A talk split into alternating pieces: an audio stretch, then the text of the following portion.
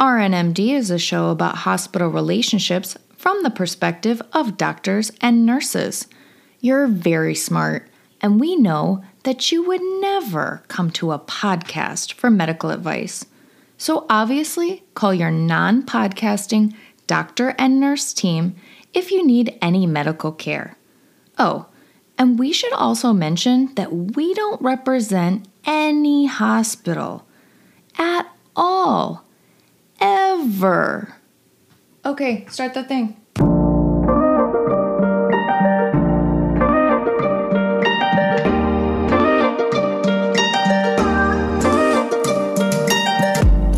Hello, everybody, and welcome to another episode of RNMD, a show about doctors and nurses working together in this mad world of medicine.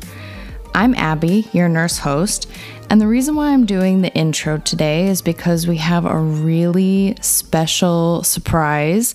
We have Dr. Bedside Rounds who came on the podcast to chat with us, and we were so excited. He's one of my favorite people and he has been for a long time. He is the kind of person that if I tell him, hey, I'm having a problem with the audio for this podcast, he'll jump on Zoom and try to help me out um, just because that's the kind of guy he is. Um, he's so thoughtful in everything that he says. Um, he, and we can go from you'll see in this episode talking about like chit chatting and talking about like funny things or weird patient experiences we've had to really serious topics. And we sort of did all of that here. And um, that's one of the reasons why I just, he's such a lovely person and why he's so beloved. So, um, anyway, I hope you guys enjoy this episode. Um, hopefully, we'll have him on more in the future because I just love talking to him. Anyway, okay, here we go. All right, today we have a very special guest on our show. He's our first guest. Uh, he's very well known on Instagram um, with his meme account, Bedside Rounds. With a Z. With a Z. That's right. That's right. uh, Instagram, uh, Twitter, uh, TikTok, YouTube. You're on TikTok. Twitch. Wow. Yeah, I, I started TikTok recently. So Nice. Oh, really? Yeah. And now he's on RNMD. That's right. And now uh, guest uh, interviewer for the RNMD podcast. Thanks for having me, guys. Definitely. Thank so I coming on. thank Sorry. you so much. I'm so excited to have you. I've been waiting for this like all week. I'm so excited. Good. Um, it feels like the right day because I just uh, finally got uh, the first quarantine cut after four months. So Oh my I god, feel- yeah. I feel the most normal uh, that I've felt in months, actually. So You you know what's funny? I got my hair cut today for the first time since I mean way before quarantine. I get my hair cut like every 6 months and then quarantine just happened to happen when I needed a haircut and then I haven't got mine cut and I got mine cut today too. So haircut Nice. buddies. Yeah. uh, Daniel, can we see your hair, by the way? Oh, It's hidden under these giant headphones over here. okay. So Abby You have great cut hair, man. Oh, you heard that? Yeah. You hear what she said, Abby? you hear what he said? Thank A- you so a- much. Abby cut Dan's hair. Yeah, she gave me this haircut. It's a little uneven. Is it? No. I think it looks good. Thanks. I like it, man. Thank It's you. uneven. Uh, I envy people that have uh, nice thick hair like that. So nice. If, if those of you who can't see our guest, he says beautiful, shiny head. Yeah, almost like the um, uh, cartoonized image on my uh, profile pic. Exactly. Yeah. Oh, exactly. So wait, let's address that really quickly. So you're gonna stay anonymous, right? Here or on Instagram or what? In general, what's your plan? What's your five year plan? So, world domination doesn't happen anonymously, you guys. Okay. so eventually, people have to know who I am. I mean, Okay. look, the, this has been um, uh, a weird, uh, evolving thing. Um, I didn't have any intentions of having a uh, Instagram account that had some degree of influence or uh, a platform. And actually, it was about a year ago when I first opened it. Before Instagram, my goal was uh, to be able to achieve some degree of uh, opportunity to make the healthcare system better. And um, and actually, it for me, what I want to do in medicine is uh, is three things. Uh, one of them is uh, my clinical work, and uh, I'm super interested in cardiology, and particularly in the worst cases of cardiology, the advanced heart failure, and the resuscitation, critical care, and that kind of stuff. LVADs and Impellas and ECMO, etc. There's the medical education component. That's part two, and then part three is uh, Health 3.0 which is improving our healthcare system overall to deliver better care. Because it doesn't matter how good uh, one individual person or one individual facility or a team may be, um, people are slipping through the cracks all the time, even before this pandemic. And that's always bothered me. And I think there are plenty of low budget solutions, and uh, with technology, things should be so much better than they are. I got reposted by uh, by Evie on Nurse Life RN. Uh, oh, I didn't know in, that. Back in August of last year. Oh. And uh, in in 48 hours, I went from 400 followers to 10,000. Wow. That was wow. really crazy. And then, like from then, it just kind of became well. Now I have this thing here. How do I use it? Um, by the way, I'm going to answer the question of whether I'm anonymous or not. I'm going to get there. Okay. Okay. Um, it took me. This months. episode is is titled "World Domination." By the way. Yeah. yeah. The three E's. That's what my Instagram account is. The three E's: uh, entertain, educate, and empower. Mm-hmm. So if I'm at my best using my Instagram account, I'm able to hit all three uh, with the same content. But otherwise, it's you're going to get some overlap of one of those three three things. That's kind of what I aim for. And then with the other uh, platforms, what I decided is I'm going to treat each on your bedside rounds, the persona of content is going to be a little bit different on each platform. And so uh, on Instagram, it's going to be primarily uh, staying with memes and uh, you know, I do some stuff on the stories. I repost other people and I give my thoughts and that kind of thing. Um, Twitch is like audio, and I'm going to do some interactive education there, and it's kind of really an open platform for me. I haven't put much time into it yet. Um, Twitter is where I, I write things and then I meme them. I meme my my own Twitter posts. um, Discord became unexpectedly uh, uh, a family of healthcare workers. Uh, yeah. Essentially, it's like if I was able to open up my my DMs to where everybody could interact with everybody else, um, and then we have channels and we have all kinds of people who are uh, supporting each other, and it's kind of on its own. I I can't keep up with all of the conversations happening there, but 200 plus members on that of uh, people talking to each other. Uh, and then actually TikTok, which I decided uh, I am going to use it as the most uh, uh, the platform where you get the most of actually me. Um, so you're going to get my face, you're going to get my voice. I'll be talking on it. Um, so at some point, uh, I suppose people that follow me closely enough are going to be able to connect me in real life to this account. But I kind yeah. of want I want to be able to use this to continue to uh, I, I influence is out there for me to use. I don't want to waste it. I want to be able to capitalize on make things better. So there's limits to how much you can do anonymously, which I kind of joke referenced with the world domination thing. But in reality, if you really want to be a part of the solution, you need influence, you need a platform. Yeah, it has to be the real life version of you. So that being said, uh, please call me Michael if you mm-hmm. want okay. to. Okay. Uh, because that is my name. Um, Not Dr. Rounds. You can call me Dr. Rounds if you want, uh, but Michael is me, so uh, that's okay. And gradually, I'm going to open up uh, more and more. I'm a little bit afraid of what's going to happen if someone tries to dox me through my workplace and that kind of stuff. But exactly, generally, I'm trying to uh, stay true to the things that need to be said without sort of exposing myself uh, to uh, hatred. So yeah, sounds easier mean, than it is, but yeah. Let's talk about doxing for a second. okay.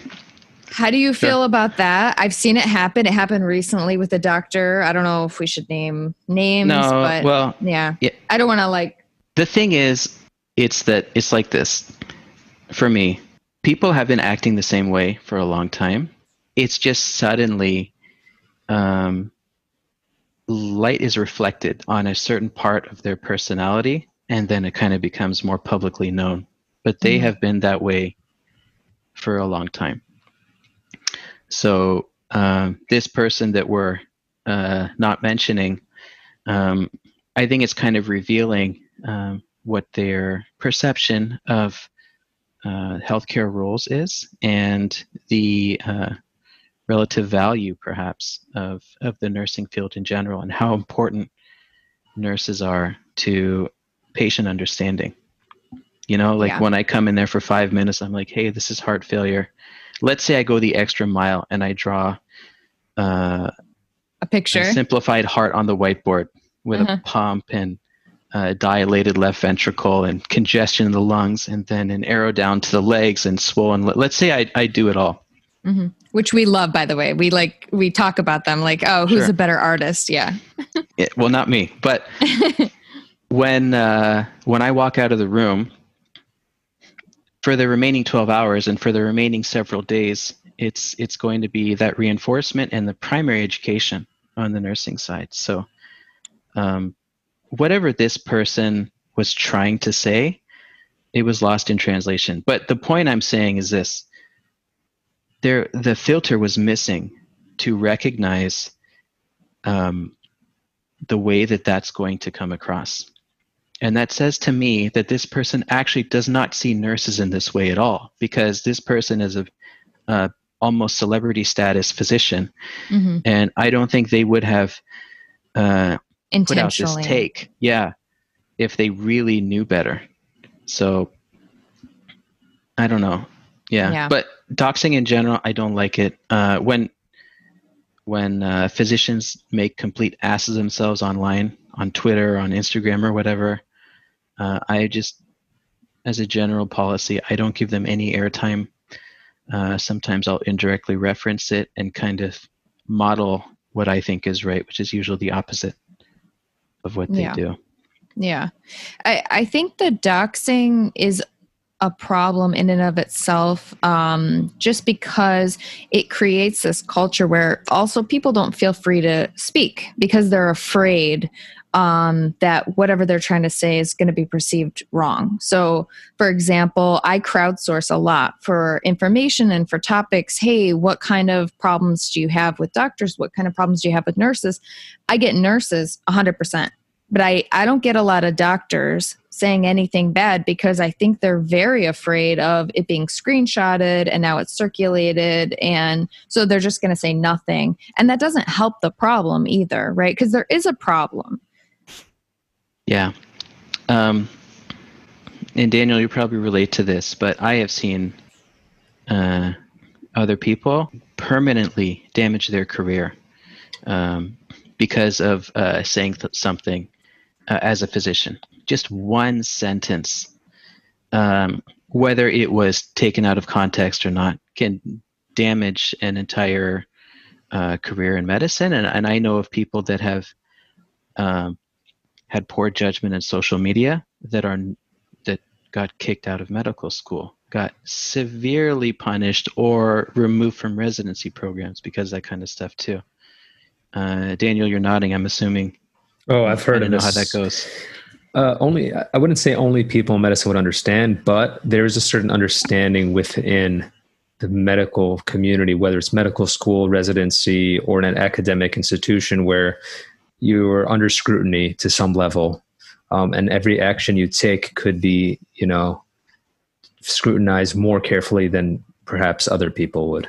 Yeah, Abby, the pressure on a physician to uh, minimize the risk of being sued for giving uh, the wrong information or for uh, mistreatment of a patient.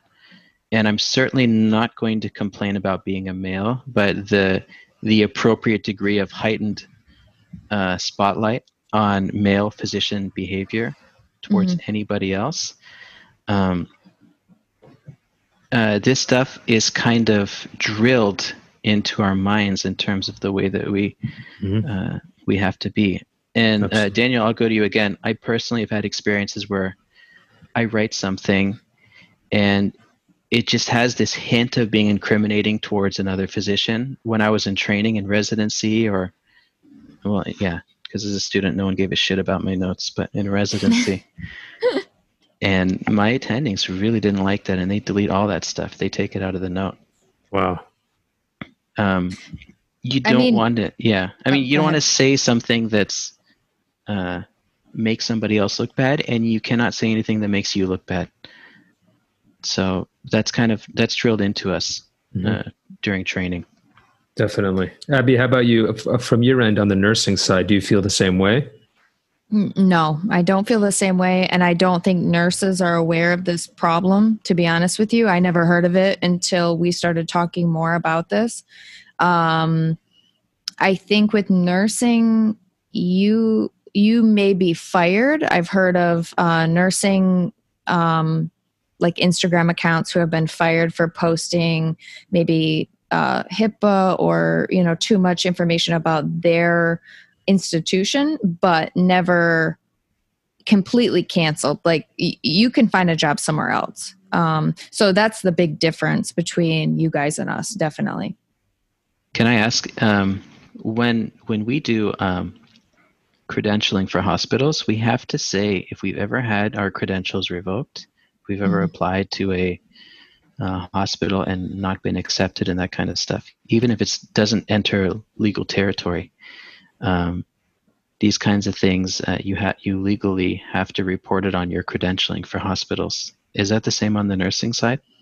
Um, we have to say every time you renew your nursing license, you have to say if you've been um, had any kind of action taken against you legally as a nurse, if you've um, had any kind of uh, drug convictions or any kind of uh, physical assault convictions. All of that is um, part of like your license renewal.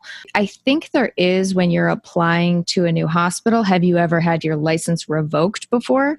Yeah, but just something as simple as hospital privileges, if those are revoked, um, nothing is ever legally involved there. Just privileges being revoked, it's going to get, uh, you'll have to answer yes or no and then fill Mhm. out paperwork to explain. Um, it's not just hot, that hospital credentialing and hospital paperwork, uh, healthcare paperwork is such a disaster in general, but also it, it just um, you can't really outrun that, so it's going to be there. Mhm. So we all really don't want to ever get fired from a job as a physician. Um, also, reputation is important too, so we're all very careful about ending up with a bad reputation. It's terrifying to think about if I say something and someone runs a negative article about me with my name and my face Right. uh, that's i mean i don't know what i'm going to do in that situation. It's not good. Physician reviews even are terrible. Can be terrible. Yeah. I have found you're talking about the like the ZocDoc and website stuff. yeah. Yeah. I actually i made myself feel okay with those uh, because i found that uh, some of the worst physicians can have good scores and then some Mhm. of the best can have bad ratings and a lot of times it comes down to are you filling out the prescription of the uh, medication and the amount that a person is wanting and if not they go angry. Right. They they yeah they click one star out of five or whatever. Mhm. hmm Absolutely. so yeah i'm i'm good with having a one star rating on those things because i think generally people know your work. And in fact i'll tell you abby like if you have a, a patient who's nervous about something they need to get done in the hospital and then the person that's going to come and see them is actually somebody that you think is really good aren't you going to say you know i just want to let you know you know dr so and so is coming and they're one of the best that I've Right. ever worked with, right? Def- definitely. Yeah, word of mouth really matters, and uh, I found that to be a lot more meaningful than uh, ZocDoc or whatever. yeah yeah.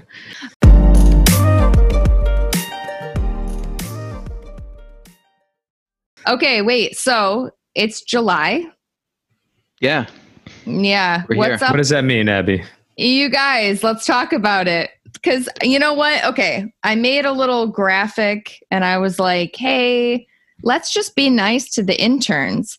And then, like, a million people were like, yeah, great idea. Like, they had never heard of it before. So I feel like this is something that needs to be talked about. Like, why are we so mean to interns? They're going through so much. How can we help them? I, I feel like we need to talk about it. So, for those of you who don't know, um, July 1st is an important time of the year for hospitals, especially academic hospitals. That's when the new interns come in. They just graduated medical school and they're starting their first year of residency. And now they're doctors. They're brand new, newly minted doctors. And they're coming in, you know, all this enthusiasm. And with all the information they have in medical school, they don't realize how little they actually know and I think that that causes you know some problems um, for them and the people around them. Any thoughts on on your end, Michael, and your experiences with that? yeah.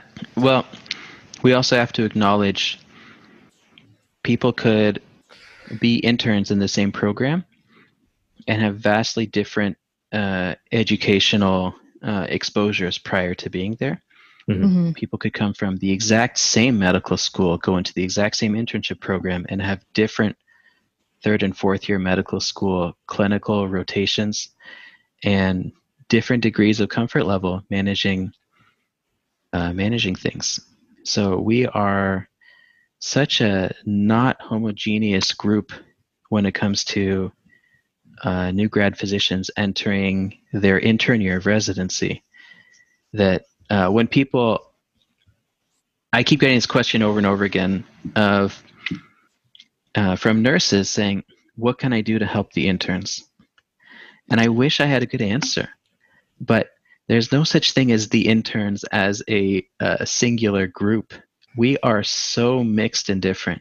Some people are almost ready for their second year on day one and other people need constant supervision and uh, anything they do is really uh, anxiety provoking for everyone else on the team. Um, I was saying on my Instagram account, uh, in my in my program, I had this guy who was uh, in his mind he was going to go for radiology from day one. He ended up matching into radiology. Um, he didn't really uh, have much internal medicine training, uh, nor was he passionate or interested in it. So he showed up uh, to his internship completely unprepared to make medical decision making. All he wanted to do was look at screens and uh, images and learn how to read images. You know, it took a lot to get this guy to commit to ordering IV fluids on a patient. It took a lot. Um, a, a decision that uh, I can make within two seconds of being woken up from a deep sleep now was paralyzing uh, in that scenario for that person. So the interns uh, are not really just the interns. So I just wanted to make sure to clarify that. But um, Daniel, I just want to ask you: Have you uh, do you remember a particular memory from your intern year where you really felt uh, unprepared or overwhelmed? Really stupid? Just something that you feel like is a, a story you could share? That's a good. That's a good question. I don't think there was. I don't think there was just one time. Um, yeah, I mean, first year is a really tough year. Um, I think um, we're very anxious about how much we know um, and how how much we have to learn. It's it could be really daunting. There were a few times where I felt that way. I'm trying to think of specific examples.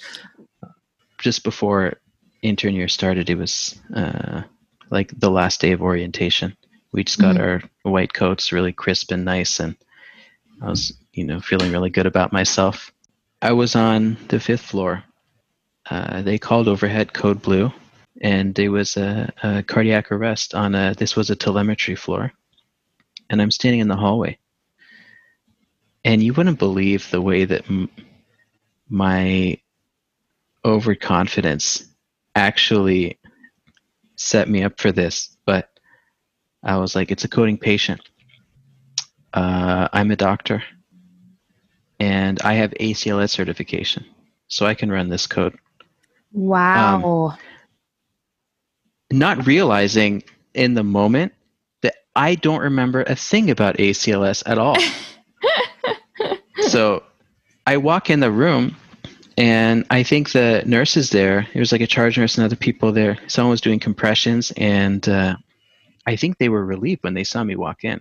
Of course. Now, mind you, I'm like a, a six foot one guy who probably looks more confident that they are at any given time.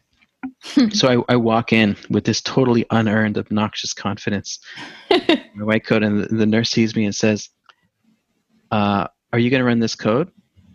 And then I froze. I was thinking, "What is? How do you? What does it mean to run a code? What do I say? Yeah. What do I do?" I hadn't even seen the patient yet. It was like a double room, and there was a curtain.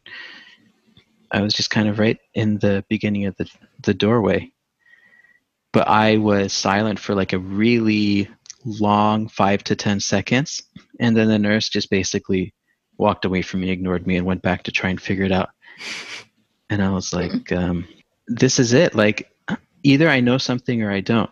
It doesn't matter that uh, in my fourth year of medical school, I was heavily coached and handheld through ACLS training to where I fulfilled the testing requirement and passed it and got my card that says ACLS.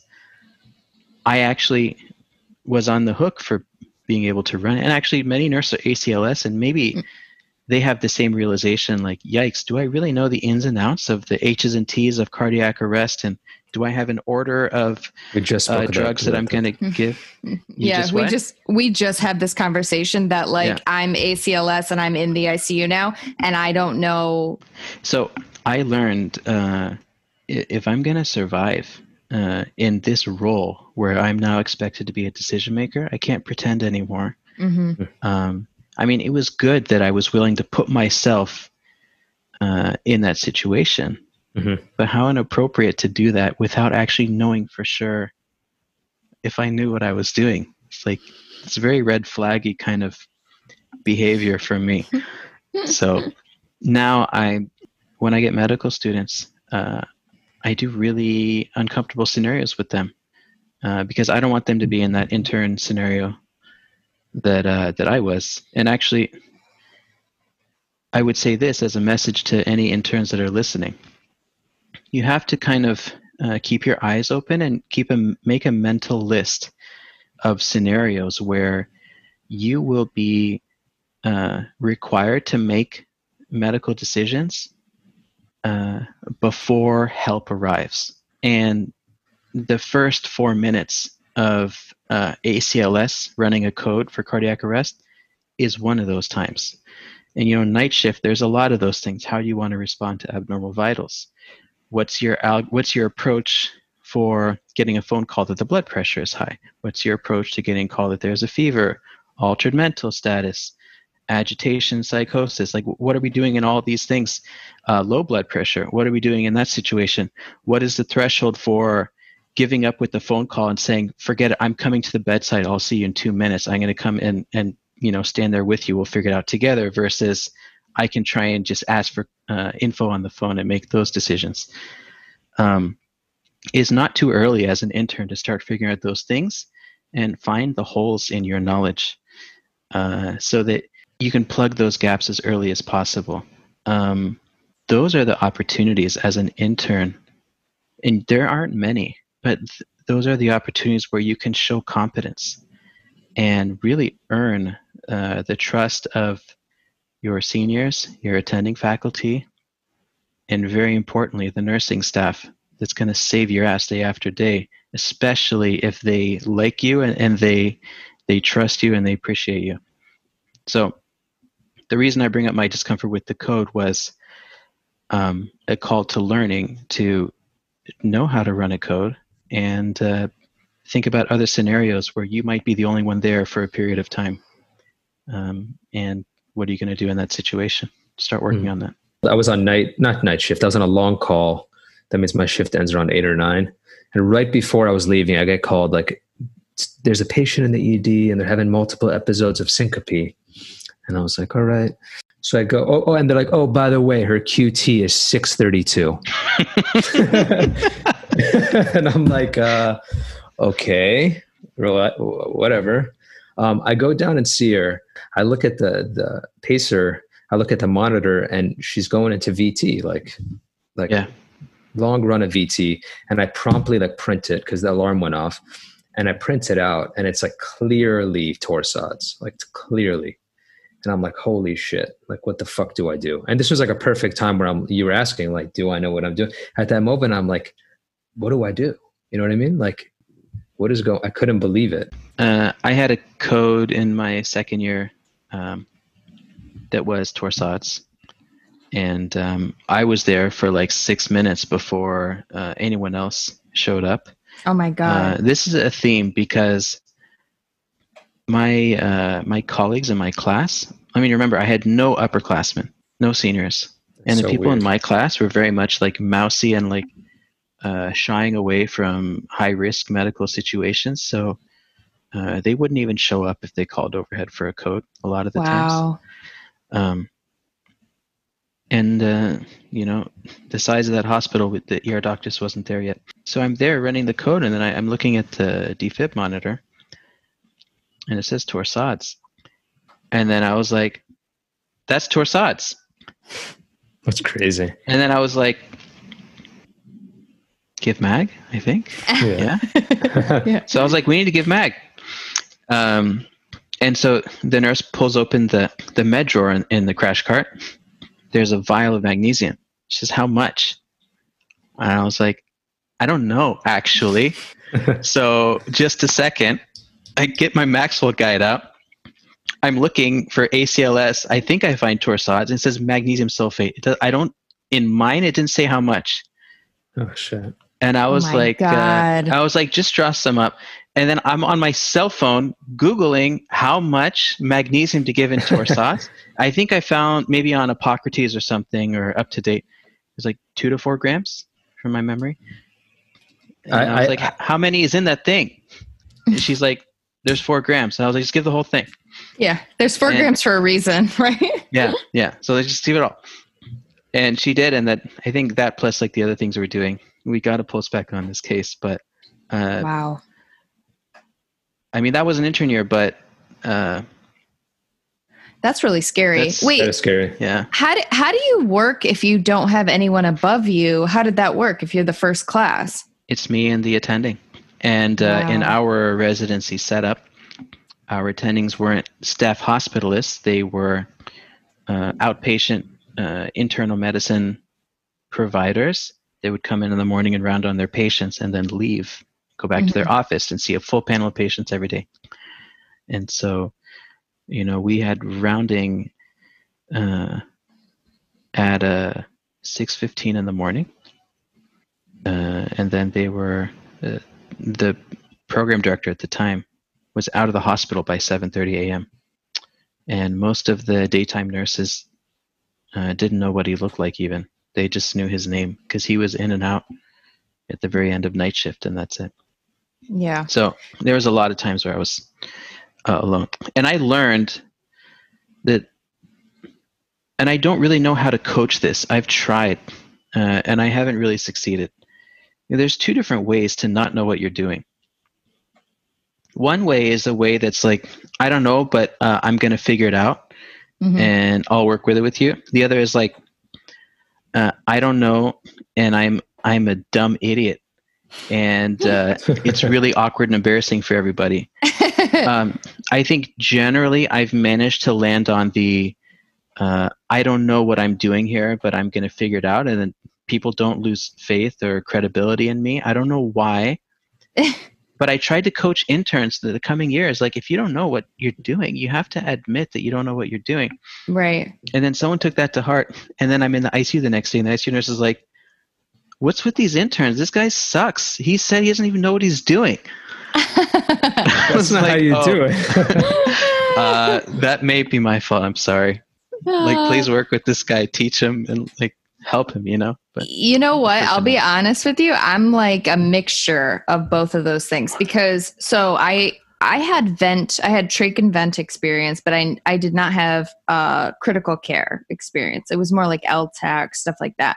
So when COVID happened, I mean, obviously everybody in New York City was desperate for ICU trained, vent trained nurses. So you know, I was asked, "Do you feel comfortable coming in and helping out?" Which I did, and I I did do that. And it was one of those things like I've never been in an ICU before. Um, I never worked here before. I will figure it out. And I mean, part of that is knowing what you don't know, right? Like, I don't know, like when I came in, I didn't know pressors. So I was like, I don't know pressors. And I just told them that, like, hey, if I have a problem with this, you're going to have to come help me because I don't know how to titrate this, you know? Um, so it was like, it was like, it was like I'll figure it out, but I'm also going to figure it out by telling other people, I don't know this, and you're going to have to help me because I'm also here helping you. So, yeah, that's true. Yeah. I think I think Mike, what you're saying is really important because to really get to learn something, you have to kind of admit to yourself that you don't know.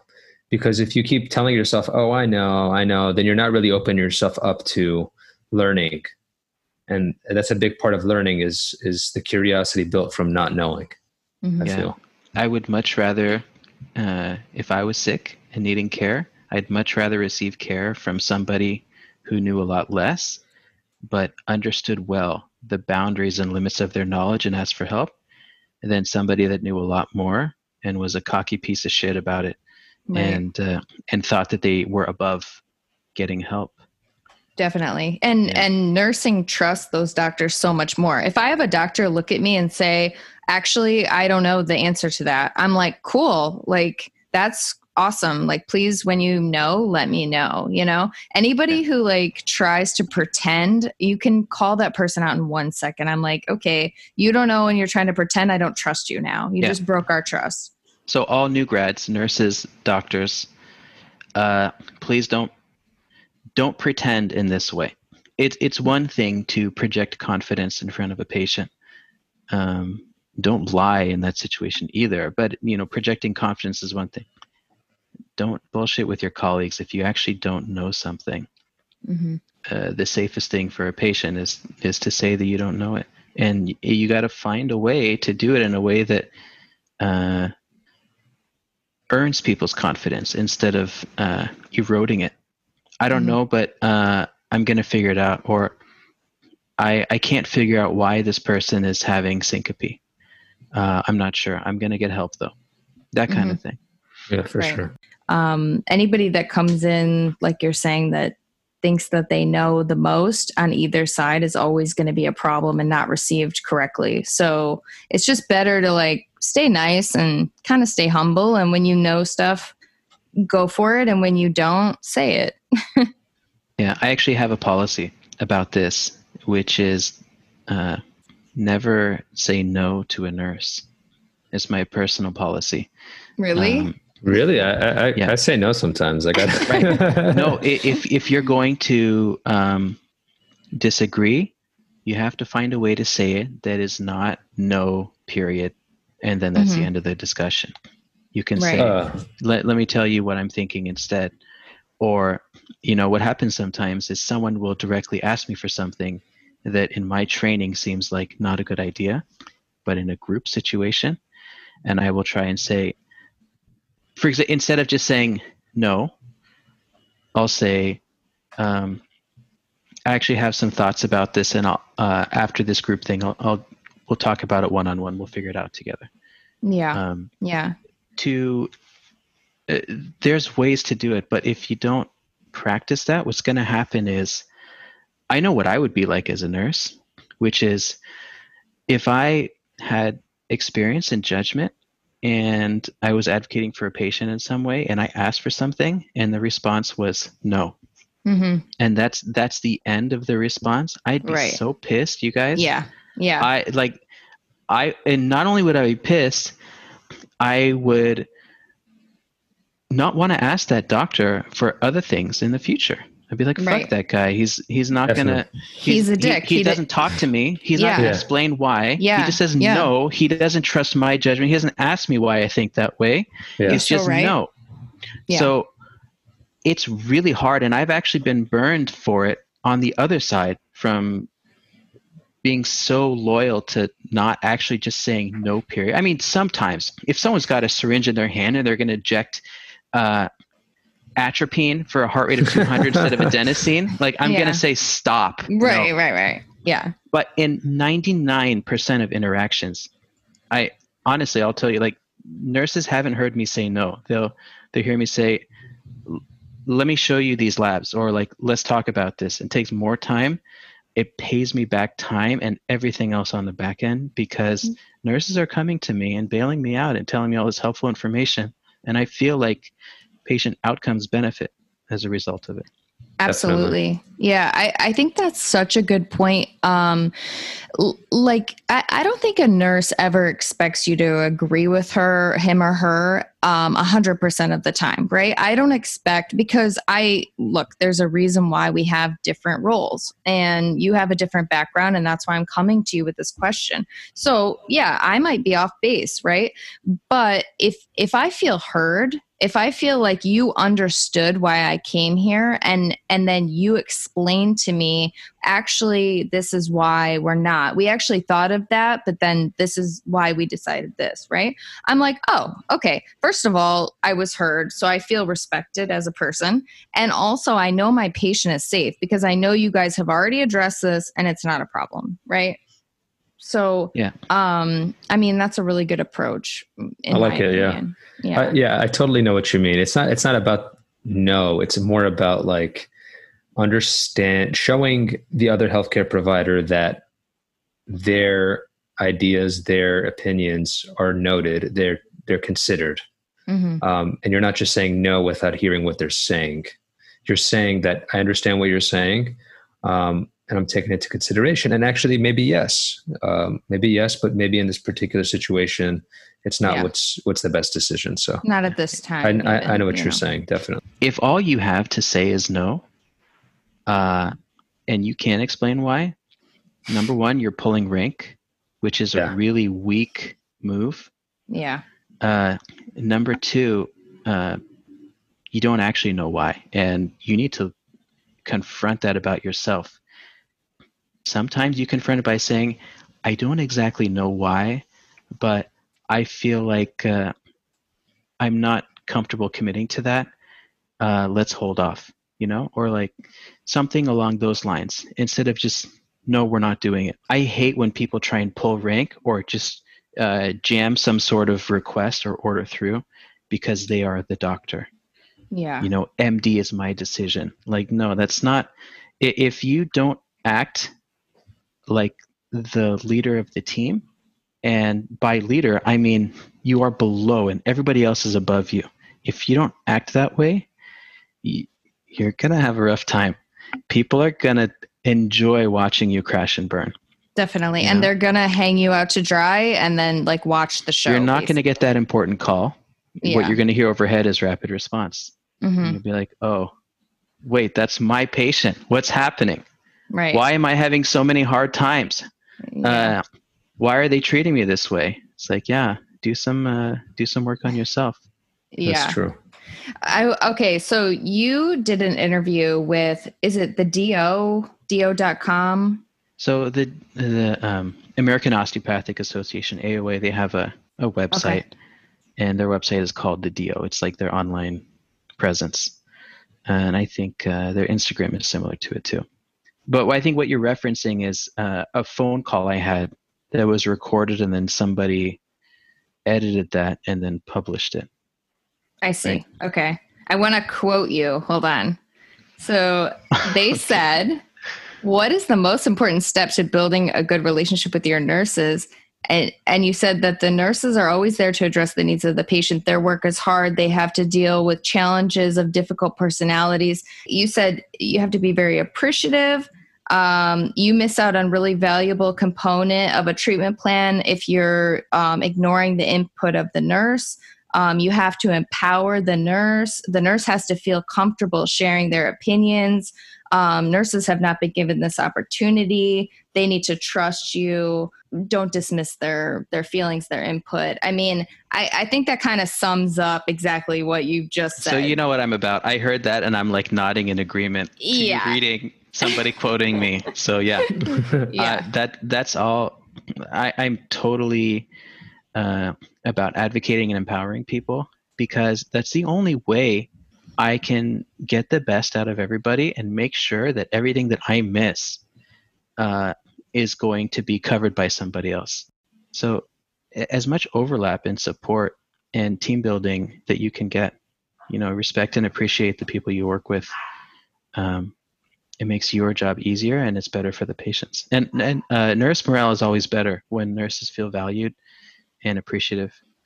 Um, yeah, definitely. I freaked out some nurses when they call me uh, because they need something, and I say, "What do you want?" Uh, it takes like they have to work with me for you know a couple months to get used to that and actually yeah. have an idea of what they'd like to try, and then uh, many times if it's if it's good with me, I'm I'm okay with that, and we'll do that instead. I used to work with like some very old school old school attendings, like people who would only order in grams and, you know, drams and grams and all this stuff. Anyway, and that was always their move. Like they were just like, what do you think? And I was like a first year, like a brand new nurse. I'm like, I don't know. That's why I'm calling you. Like, I'm like late yeah. 640. They're like, okay. Yeah. okay. And then if you're a new nurse in that situation and you have a doctor that actually is willing to hear your uh, input, Mm-hmm. You don't know what to say? Ask your uh, colleagues, ask your charge nurse. Say, hey, I had this situation. I called the doctor. He says, what do you think? Um, Definitely. Um, what, yeah. what, would you have said in that situation? So you can yeah. learn from other people's clinical experience really easily in that way. Okay. Wait. Uh, so right before I know you got to go, but um, I I want to say one thing though. I feel like um and i mean rightfully so in my opinion. I nursing is really close to my heart. So i mean nursing has gotten a lot of love this year and i feel like especially with covid we all deserve a lot of love. So i'm i'm all for it and i love it. Um but i do feel like some of like the interns and the residents they might not get the same um like i see the memes you know about july 1st and that kind of stuff. And to be honest with you, I mean, I get the humor in it, but I don't like the underlying tone of it. Like I think it's kind of mean and and what goes for one should go for another. What what goes for nursing, we want to be respected, we want to be valued. I feel like that should go the same for interns and and for residents. Um so I mean, is there a way that nursing can help with that culture? Like what what can we do to really like try to change this problem? Yeah, I think um on a micro scale, if you uh, are able to uh, advocate, uh, if you see something that feels like it's mistreatment, and you, you have the safety in your position and you're backed up to actually voice it, then that helps. Um, you know, I I know hospital systems uh, in many places will not support a nurse for speaking up about something that's not okay. And if you're in one of those places, you just have to wait and then catch that intern or resident uh, in a, a, more quiet time and then offer your support to them. You know, it's like you could say, hey, the way that uh, I'm going to say surgeon, you know, the, the, the way that that surgeon talked to you um, was not okay. And, uh, you know, he treats us the same way, but that doesn't make it okay. And I'm sorry that happened. And uh, is there, is there some way I could help you? That kind yeah. of thing. Just to know that you're not alone in that suffering a lot of times uh, helps you know? And then eventually the goal is to get to a place where you are you have safety to speak up and advocate. And then you can actually be you can really solve bigger problems that way too which is kind of that was my goal of residency. There was so much shit that happened that i was not okay with and i couldn't say anything. Mm-hmm. um, nurses couldn't say anything uh, it just really this fire is burning strong even even now uh, going in my third year out of training. Um, i want things to be better.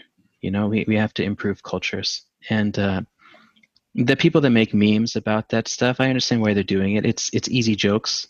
Mm-hmm. uh, it appeals to like a base level of uh, of feelings that we have had and you know it can feel easy to anonymously just hit like on there or just laugh at it or whatever. But you know now we're learning uh, culture uh, is something that we are continuously either holding up the status quo in this case bullying and making fun of interns and new grads or we're part of the solution. Just kind of it's there's nothing in between. Just like you can't be not racist Exactly. You are either anti-racist or you are holding up the system that uh, ensures racism continues to cause racial inequality. It's the same kind of thing. Definitely. Yeah. I think 2020 is like our come to Jesus moment. Like we all need to like evaluate what is important to us and we need to start fighting for it a little bit. Like sitting by passively when someone abuses someone else in any kind of situation is not acceptable and we all just need to start speaking up more because there's more of us that care about that than there is people who want to abuse people. Yeah. There's a lot going on uh, in people's minds and yeah, uh, it's heavy. It's heavy for everybody. Yeah. The uh, the stress of uh, the pandemic, yeah, combined with um, what's been going on in terms of racism rearing its ugly head, um, and then all of the uh, looking in the mirror, and then all of the self learning and listening and reading that goes along with that. It just combines uh, to cause some heaviness. And, you know, for you guys being on the East Coast, particularly New York, you're probably in marathon mode at this point from the pandemic just having been so consistently bad for so long and actually having achieved a surge peak and then now kind of like this what i'm assuming is a steady low level kind of situation there right um, Whereas on the West Coast, we are seeing things for the first time, and all the all the stuff that I have learned has been helpful in terms of medical management. Um, but it's those cases that don't follow that we know don't follow our best uh, expert guidance that it just really messes with you and then the individual stories and um, you know, in my community, there's not a, a big African American population, but we do have quite a bit of uh, uh, Hispanic, Latin American, Mexican population, and um, what we are seeing is they are getting affected more. Um, they are having more cases of illness, and uh, their cases are more severe you know, we know about this relationship to chronic disease, diabetes, and lung disease, etc. But um, have we really earned the trust of some of these populations to where we can go to their community and say, here's what you guys need to do to keep yourself safe? No. As a medical community, have we really have we earned their trust to where we can just ask for something and then they will just follow? Um, there's there is mistrust there, but also there's language barriers, and you know we have to ask. Um, in retrospect and going forward, what more do we need to do uh, to level the playing field a little bit? Um, so yeah, a lot of the cases I've seen uh, have been Latin American men. I, I, mean, we saw that obviously in New York City. We saw um, the African American, the, um, the Black community here was just ravaged. I mean, in comparison, the Bronx, Brooklyn was so much worse than um, Manhattan and the white communities. And a lot of the white communities in Manhattan actually left. I mean, Manhattan is like empty right now. so, really? yeah, a lot of the people who could get out of the city did. So, um, the people who are left and the people who are sick were the people who maybe couldn't, you know? Yeah. I think we are in a sp- specific location within Manhattan, though, where we see almost every demographic. We So it's we do. difficult to. Yeah. Um, and you know, the other thing is language barriers are a disaster Mhm. uh, in some of these situations. Um, in an uh, airborne isolation room or area, uh, trying to have discussions uh, over the sound of high flow nasal cannula or a BiPAP machine uh, through an iPad device, through an interpreter. Um, It's impossible. yeah, and then in uh, in Oregon, uh, to use remdesivir, uh, it's uh, it's authorized by the Oregon Health Authority, but it has to be uh, an informed consent sort of process.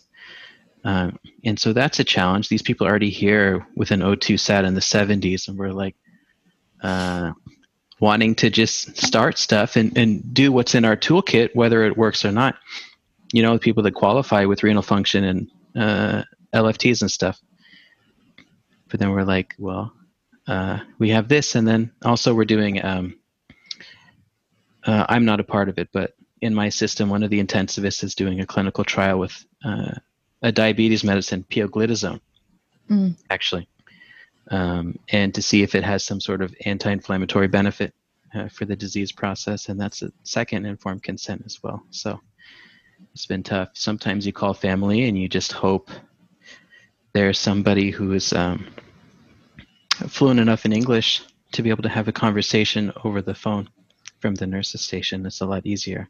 But I mean, and you guys know this, what this pandemic has done uh, has uh, exposed a lot of uh, the shortcomings in our healthcare system Definitely. uh, exposed in a really bad way.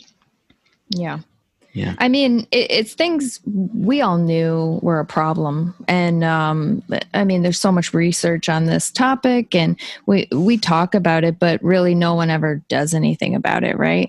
And then when you see a pandemic like this, you just it's glaringly obvious at this Mhm. point. I mean, it's just it's not even a question. It's look who's being affected. You can see it.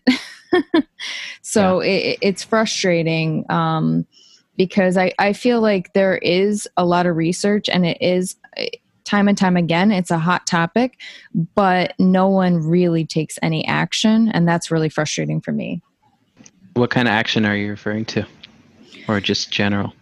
I mean I, I don't know how to solve this problem but at least where i live i feel like we definitely could put more money into the healthcare system in some of these other neighborhoods. I mean if you get sick and you are you have private pay or um, you're at cornell or something you're getting significantly better treatment than if you're on medicare medicaid and you're in brooklyn or the bronx so or staten island or you know so um i don't know how to fix that but it's it's a it's Talking about inpatient an- or outpatient? both Okay. yeah both Yeah.